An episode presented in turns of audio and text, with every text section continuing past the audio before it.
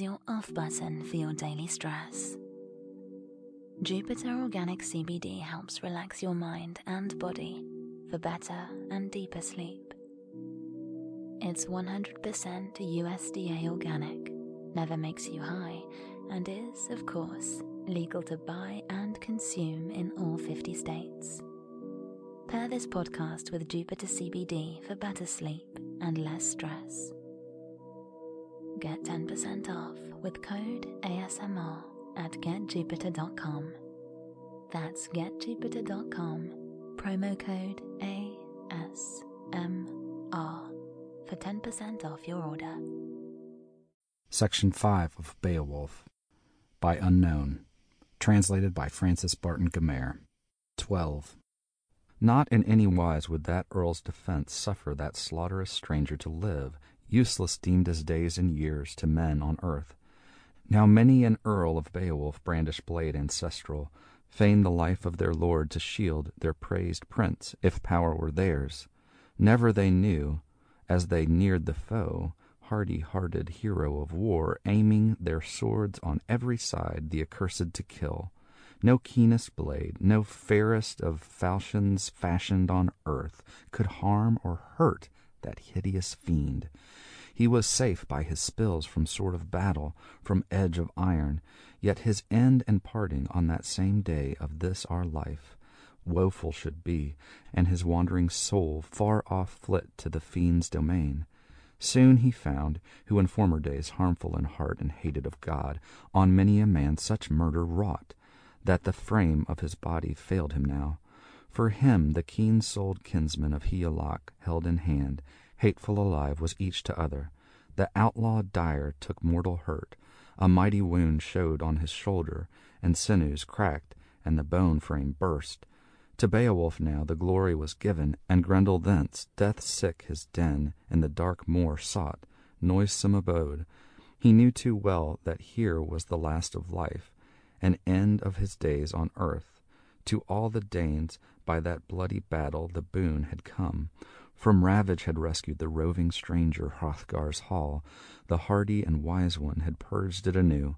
His night work pleased him, his deed and its honor. To eastern Danes had the valiant Geat his vaunts made good.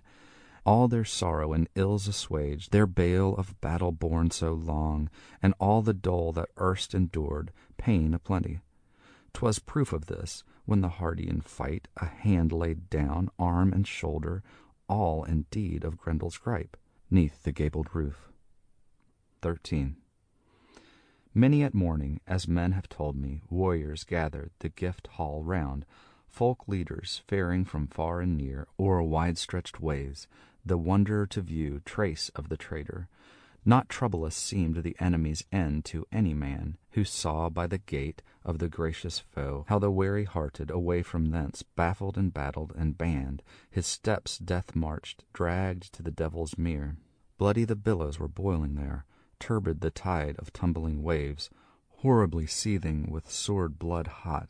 By that doomed one died, who in den of the moor laid forlorn his life adown.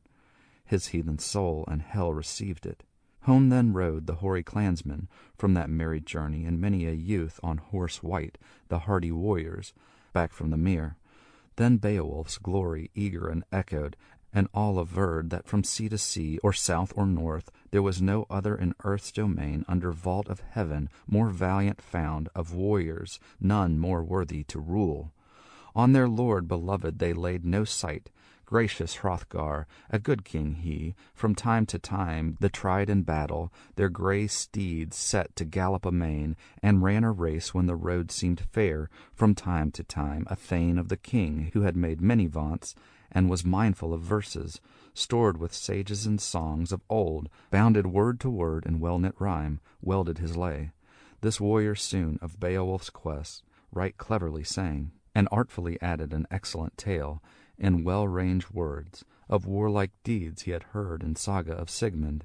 Strange the story, he said it all, the Wælsing's wanderings wide, his struggles, which never were told to tribes of men, the feuds and the frauds, save to Fitela only. When of these doings he deigned to speak, uncle to nephew, as ever the twain stood side by side in stress of war and multitude of the monster kind they had felled with their swords. Of Sigmund grew, when he passed from life, no little praise, for the doughty in combat a dragon killed, that herded the horde under hoary rock, the atheling dared the deed alone. Fearful quest, nor was Fitela there. Yet so it befell, his falchion pierced that wondrous worm, on the wall it struck best blade. The dragon died in its blood.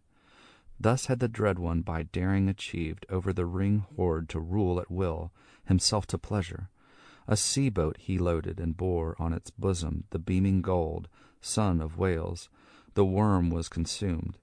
He had of all heroes the highest renown among races of men, this refuge of warriors, for deeds of daring that decked his name, since the hand and heart of Heremod grew slack in battle. He swiftly banished to mingle with monsters and mercy of foes, to death was betrayed, for torrents of sorrow had lamed him too long. A load of care to earls and athelings all he proved, oft indeed in earlier days, for the warriors wayfaring wise men mourned, who had hoped of him help from harm and bale, and had thought their sovereign son would thrive, follow his father, his folk protect, the hoard and the stronghold, heroes' land, home of Scyldings. But there, Thane said, the kinsman of Higelac, Kinder, seemed to all, the other was urged to crime. Afresh to the race, the fallow roads by swift steeds measured. The morning sun was climbing higher. Clansmen hastened to the high built hall, those hardy minded, the wonder to witness. Warden of treasure crowned with glory, the king himself with stately band from the bride bower strode, and with him the queen and her crowd of maidens measured the path to the mead house fair. 14. Hrothgar spake. To the hall he went, stood by steps, the steep roof saw, garnished with gold, and Grendel's hand. For the sight I see to the sovereign ruler be speedy thanks.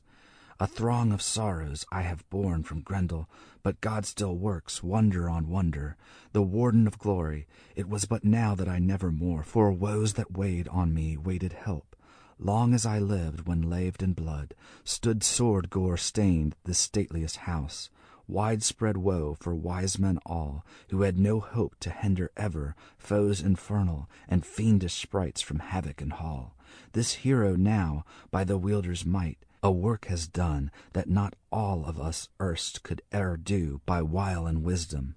Lo well can she say, whoso of woman this warrior bore among sons of men, if still she liveth, that God of the ages was good to her in the birth of her bairn. Now, Beowulf, thee, of heroes best, I shall heartily love as my own, my son. Preserveth thou ever this kinship new, thou shalt never lack wealth of the world that I wield as mine. Full oft for less have I largest showered my precious hoard on a punier man, less stout in struggle. Thyself hast now fulfilled such deeds that thy fame shall endure through all the ages. As ever did, well may the wielder reward thee still.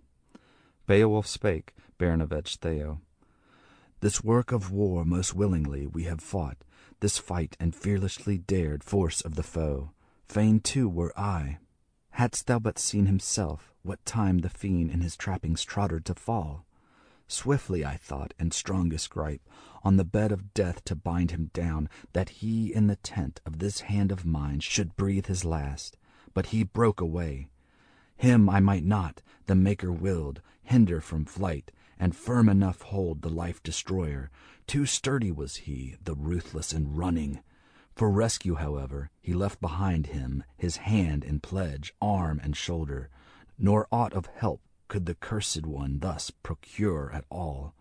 None the longer liveth he, loathsome fiend, sunk in his sins, but sorrows hold him tightly grasped in gripe of anguish, in baleful bonds where bide he must, evil outlaw, such awful doom as the mighty Maker shall mete him out. More silent seemed the son of Ecglaf in boastful speech of his battle deeds, since Atheling's awe through the earl's great prowess beheld that hand on the high roof gazing, foeman's finger.